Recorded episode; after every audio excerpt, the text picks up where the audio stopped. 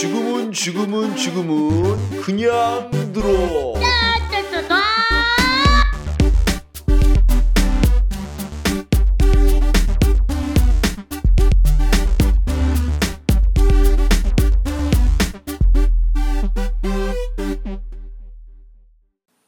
네, 이번에는 저번에 말씀드린 것처럼 이제 교재가 나오기 전까지 이제 글에 대한 부담감을 좀 줄여주기 위해서 글을 읽겠습니다. 웬만하면 제가 재밌는 글, 학생들이 딱 들었을 때 완전히 딱 필이 박히고 머리 쏙쏙 들어오는 글을 읽어주려고 이제 찾고는 있지만 그래도 제가 한계가 있기 때문에 일단은 제가 오늘 고른 책은 무라카미류의 16-9입니다. 제가 이 책을 왜 골랐냐면 요즘에 응답하라 시리즈가 또 나왔더라고요. 네, 97, 94, 88 하면서 이제 시대적으로 들어가서 약간 복고풍, 예전에 있었던 어떤 그런 것들을 떠올려주고 기억하게 해주는 그런 드라마가 요즘에 유행하고 있는데, 그거와 발맞춰서 이제 16-9이라는 1969년입니다. 이건 1969년에 일본, 그러니까 쉽게 얘기하면 일본의 1969년 응답하라라고 생각하면 됩니다. 거기에서 있었던 어떤 고등학생들, 이제 막 고3으로 올라가는 그런 남학생의 그런 능글능글하고 막 그런 열정들과 그 다음에 욕망들이 막 뛰쳐나오는 그 나이에 그 69년 한번 보시죠. 그래서 일단 책을 보면 목차가 좀 특이합니다. 이제 랭보, 아이언 버터플라이, 레이디 제인, 다니엘 콤반디 뭐 이런 식으로 해서 약간 문인들, 유명한 사람들, 쭉 예술가들 이렇게 쭉 나오는데, 제가 가장 좋아하는 말, 이건 영화로도 나왔는데 가장 좋아하는 말은 상상력이 권력을 쟁취한다. 예. 이 책은 한마디로 줄이자면 상상력이 권력을 쟁취한다 라는 거에 대한 소설입니다. 자, 그럼 첫 장인 랭보부터 제가 읽어드리겠습니다. 랭보, 1969년 도쿄대학은 입시를 중지했다.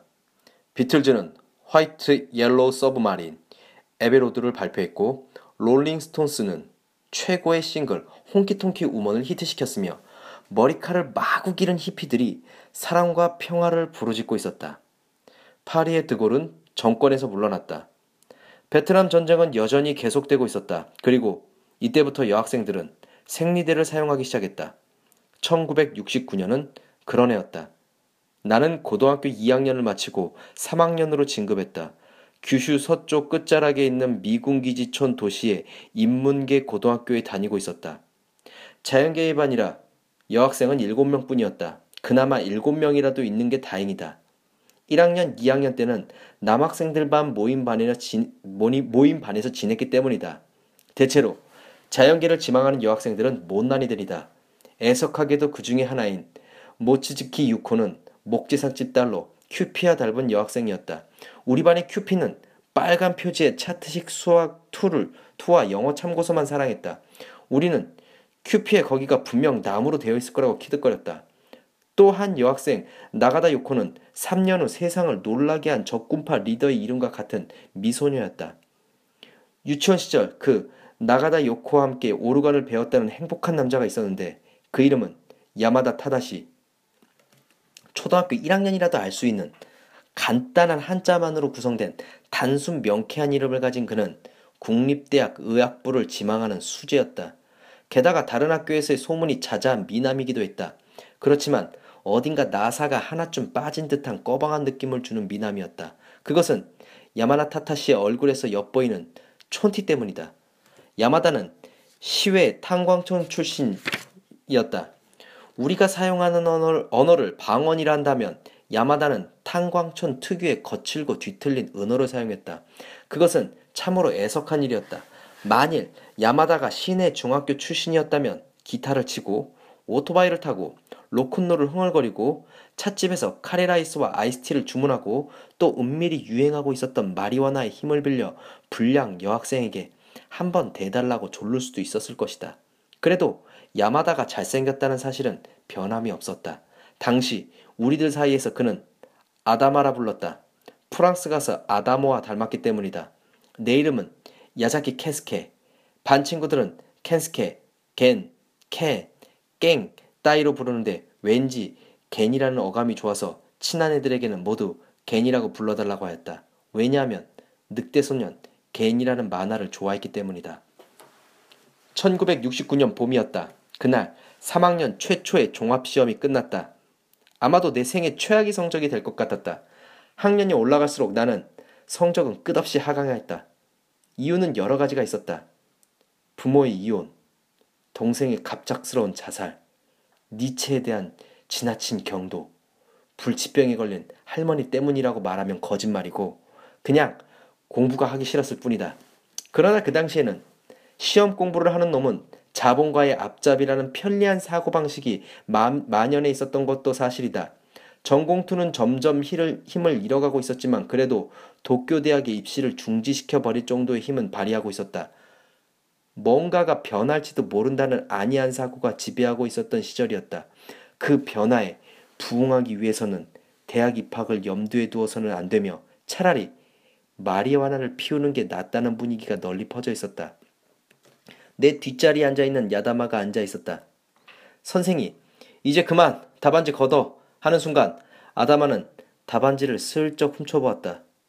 아다마의 답안지에는 나보다 3배나 많은 글씨가 쓰여있었다. 시험이 끝나고 홈런 시간, 청소를 빼먹으려고 눈치를 살피던 나는 갑자기 아다마를 꼬드기고 싶어졌다. 야 아다마, 너 크림 아니? 크림? 아이스크림? 자식 크림은 영국 밴드 이름이야. 그것도 몰라? 몰라. 한심하군. 넌 구제불능이야. 구제불능? 왜? 그럼 너 랭보는 아니? 그 사람도 밴드? 바보야. 시인이야. 한번 읽어봐. 자 여기 있어. 나는 아다마에게 랭보의 시를 보여줬다. 그때 아다마는 필요 없다고 거절했어야만 했다. 아다마는 소리를 내어 읽기 시작했다. 지금 돌이켜보면 아다마의 인생은 바로 그 순간 바뀌고 말았을 것이다. 나는 보았다. 무엇을? 영원을. 그것은 태양에 녹아드는 바다.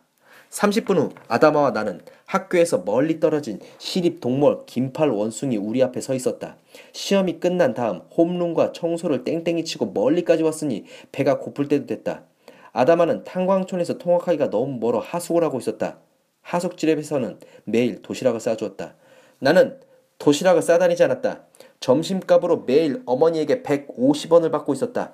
150원인 N이라는 말에 놀라지 말길 바란다. 과거 15년 동안 인플레이션 때문에 적게 보일 뿐이다. 우리 집은 극빈에 속하지 않았다. 1969년 당시 150엔은 큰돈이었다. 어려운 집 아들 딸들은 50엔으로 20엔짜리 우유, 10엔짜리 팥빵, 20엔짜리 카레빵을 사서 점심을 때웠다. 150엔은 수타 라면을 먹고 우유를 마신 다음 카레빵과 메론빵과 잼빵을 하나씩 사 먹을 수 있을 정도의 돈이었다. 그러나 나는 우유도 없이 카레빵 하나로 줄임배를 채우고 나머지 돈은 저축했다. 사르트르, 주네, 셀린, 카미, 바타유, 아놀드 프랑스, 오에 겐자부의 책을 사서 읽기 위해서라고 말하면 거짓말이고 사실은 미녀율이 20%가 넘는 사립, 준화와 여자와 나긋나긋한 여학생들의 찻집이나 디스코텍에 데려가서 꼬실 자금을 마련하기 위해서였다. 내가 사는 도시에는 북고와 남고라는 두 개의 현립 인문고, 현립 공고, 시립 3고, 시립 3고, 사립 여고 셋, 사립 인문고 하나가 있는데 작은 지방도시라 사립고는 열등생의 소굴이었다. 내가 다니는 북고는 진학률이 최고를 자랑했고 남고가 그 뒤를 이었다. 공고는 야구로 유명했고 상고는 여학생이 못생긴 것으로 이름을 날렸으며 사립 준하고는 카톨릭계라 그런지 몰라도 어쨌든 미녀들이 많았고 사립 야마노테 학원의 여학생들은 라디오 진공관으로 오나니를 너무 열심히 하다가 폭발이 빈번하여 아무튼 거기가 상처가 난 애들이 많다는 평판이 자자했고 사립 고카여고 학생들은 거의 화제의 대상이 되지 못할 정도로 성격이 어두웠고 사립 아사이고는 남녀 할 것 없이 머리를 흔들면 깡통 소리가 시끄럽게 들린다는 소문이 떠돌았다. 가장 바람직한 북고 학생상은 북고 영어 영국부 여학생을 여자친구로, 주나의 제복을 입은 여학생을 정부로 두고, 야마노 태학원의 여학생의 상처에 난 그것을 구경한 경험을 가지고 고카요고와 아사요고 여학생에게 돈을 내게 하는 것이었다. 급한 대로 재빨리 옷을 벗은 상태로 찾아야만 할 긴급한 상황이었던 만큼 150원이란 거금으로 카레빵 하나만 먹고 나머지는 저축해둘 필요가 있었던 것이다. 잠깐만, 나 카레빵 하나만 사올게. 나는 긴팔 원숭이 우리 앞에서 야다마의 도시락을 눈 빠지게 내려다보면서 그렇게 말했다. 반씩 나눠먹는 게 어때? 아다마는 너무도 메이드인 하숙집다운 반찬 없는 도시락밥을 반으로 나누어 뚜껑에 담아주었다. 학교에서 동물원까지 버스비까지 내게 하고 지금쯤 교실 유리창을 닦고 있었을 착한 야다마의 도시락까지 뺏어먹는다는 것이 도저히 양심이 걸려 단호하게 사양했다고 말하면 물론 거짓말이고, 사실은 3개나 되는 어묵을 나에게 하나밖에 주지 않아서 야다마에게 이 자식 짠돌이 아니야? 나중에 의사가 되는 것보다 신용금고 직원이 되는 게 더 나을지도 몰라 하고 생각하면서 3분 만에 뚝딱 먹어치워버렸다. 이제 막 사귀기 시작한 커플의 소풍이 그렇듯 밥을 먹고 나자 할 일이 없어졌다. 지겹게 하품을 하면서 긴팔 원숭이를 보고 있자니 괜히 화가 치밀어 올랐다. 배가 확실히 부르면 낮잠이라도 청하겠지만 빈약한 하숙집 도시락을 둘이서 나눠 먹은 상태에서 불가능한 일이었다. 아무 할 일 없는 우리는 이야기를 나누기 시작했다. 캥! 어느 대학 갈 생각이니? 캥이라고 하지마. 이제부터 겐이라 불러. 나는 4가지 이유로 학교에서 이름을 날렸다.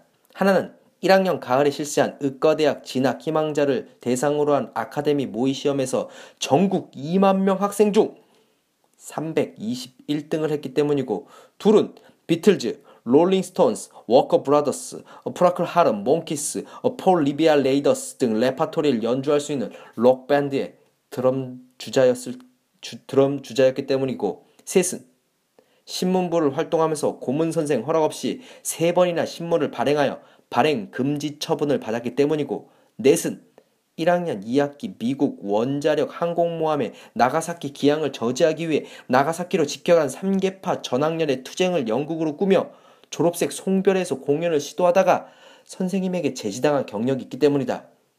괴짜로 소문이 나 있었던 것이다.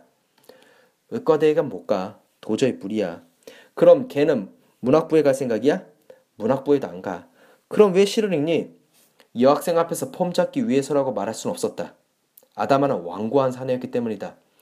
시를 좋아하는 편은 아니야. 랭보는 예외지만 랭보는 하나의 상식이라고 해야 할 거야. 상식? 랭보가 고다르의 영향을 받았다는 거 알아? 아, 고다르! 나도 알지. 작년 세계사 시간에 배웠잖아. 세계사? 인도의 시인 아니야? 그 친구는 타고르야. 고다르는 영화 감독이고. 나는 고다르에 관해 약간 10분간의 강의를 했다. 누벨바그의 기수로 혁명적인 영화를 만들었다는 것, 니멋대로 회사의 라스트 신이 얼마나 멋있었는지, 남자와 여자가 있는 포도가 그려진 부조리의 죽음, 위키엔드의 파격적인 장면에 대한 열변을 토했다. 물론 나는 고다르 영화 따위는 한 편도 본 적이 없었다. 규슈의 시골 도시에서 고다르 영화가 들어올 리가 없었으니까. 이미 문학이나 영화 따위는 고리타분해 죽겠어. 영화도? 그래, 영화도 이미 죽었어. 그럼 뭐가 있는데? 페스티벌! 영화, 음악, 연극을 한꺼번에 해치우는 거 몰라? 모르겠는데? 그렇다. 내가 하려는 것은 페스티벌이었다. 페스티벌. 그 말만으로도 나는 흥분했다. 다양한 전시회, 연극이나 영화나 록밴드, 많은 사람들이 몰려들 것이다. 주나 여고생들도 몇 명, 몇백 명 모여들 것이다. 나는 드럼을 치고 감독이 되어 영화를 만들어 상영하고 자작 극본으로 연극 무대를 주연을 맡을 것이다. 주나 여고생들도 올 것이고 북고 영어 영국부 학생들도 보러 올 것이다. 진공관을 좋아하는 여학생들도 올 것이다. 깡통 소리를 내는 아이들도 올 것이다. 고카 여학생들도 돈과 꽃다발을 들고 파도처럼 밀려올 것이다. 난 말이야, 그런 페스티벌을 이 거리에서 하고 싶어. 나는 말했다. 아담아, 나를 도와줘. 당시 북권의 반체 재판은 3갈래로 나눠져 있었다. 놀자파, 록파, 정치파. 놀자파는 술과 여학생과 담배와 싸움을 중심으로 토박이 야쿠자들과 손을 잡고 있었고, 시로쿠시 유지가 그 중심인물이었다. 록파는 다른 말로 예술파라 불리기로 했는데 뉴 뮤직 매거진과 지미 핸드릭 스매시 히트와 미술 수첩을 옆구리에 끼고는 기를 수 있는 데까지 머리카락을 기르고 손가락을 두 개로 V를 만들어 입으로는 피스, 피스를 중얼거리면서 거리를 다닌다.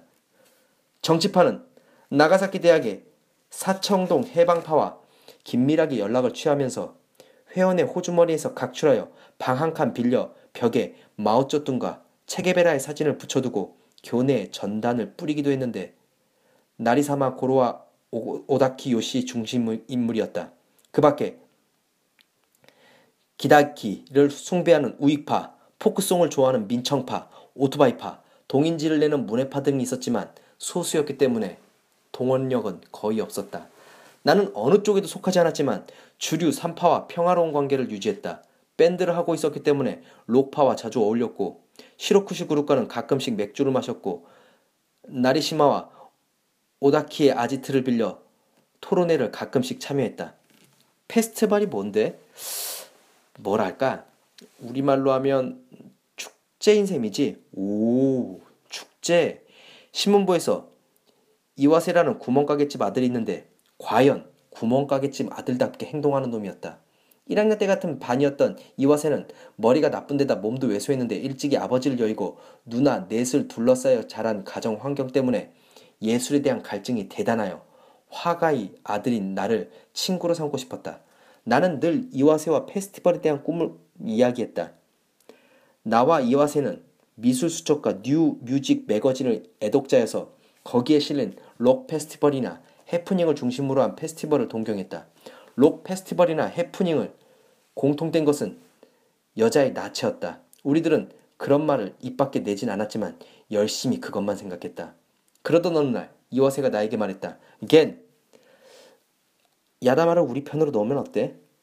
그 친구는 공부도 잘하고 얼굴도 잘생겼으니 겐과 일을 벌인다면 뭐든지 할 수 있을 거야. 그럼 나는 공부도 못하고 얼굴도 못생겼단 말이냐고 이와세에게 항의했고 이와세는 힘주어 아니 라고 3번을 부정했다. 그런데 말이야, 걔는 뭐랄까? 기분 나쁘게 듣지 마. 넌 무슨 아이디어가 있는 데는 천재적인데 실제로는 아무것도 하지 않잖아. 아니 아무것도 하지 않는다고 하면 이상하지만 눈앞에 여학생들과 먹을 것만 밝히잖아. 이와세는 나의 영화 제작을 위한 8mm 카메라를 사기 위해 2학년 때부터 저금을 하고 있었다. 용돈과 점심값을 절약하여 열심히 모았다. 600엔을 모았을 때 나는 그 돈으로 주나 여학생의 슈크림과 치킨 프라이를 사주고 말았다. 이와세의 비판은 바로 그것을 두고 한 말이다. 이와세의 말 그대로 아다마는 탄광총 출신으로 잘생겼고 성적이 뛰어나 많은 학생들의 선망의 대상이었다. 2학년까지 자신이 속해 있던 농구부에서 부원 등 간에 뒤틀린 인간관계, 돈관계, 여자관계를 깨끗이 해결해준 실적도 가지고 있었다. 페스티벌을 실현하기 위해서 아다마를 끌어들이지 않으면 안 되었다. 아다마와 나는 긴팔 원숭이 우리 앞을 떠나 전망대로 올랐다. 해는 조금 바다 쪽으로 기울어져 있었다. 지금쯤 모두들 청소하고 있으라 바쁘겠지? 아다마는 바다를 보면서 그렇게 말하고 웃었다. 나도 웃었다. 아다마는 땡땡이를 치는 재미를 처음으로 만끽하고 있었다. 시집을 다시 보여줘 하고 아다마는 손을 내밀었다. 나는 보았다. 무엇을? 영원을. 그것은 태양이 녹아드는 바다. 아다마는 소리를 내어 랭보의 시를 읽었다. 태양이 비칠 띠를 만들어내며 반짝이는 바다를 바라보면서 아다마는 시집을 빌려줄 수 있냐고 물었다. 나는 시집에 덧붙여 크림과 바닐라 퍼지의 앨범까지 빌려주었다. 지금까지 32년의 인생 중에서 3번째로 재밌었던 1969년은 그렇게 시작되었다. 우리는 17살이었다.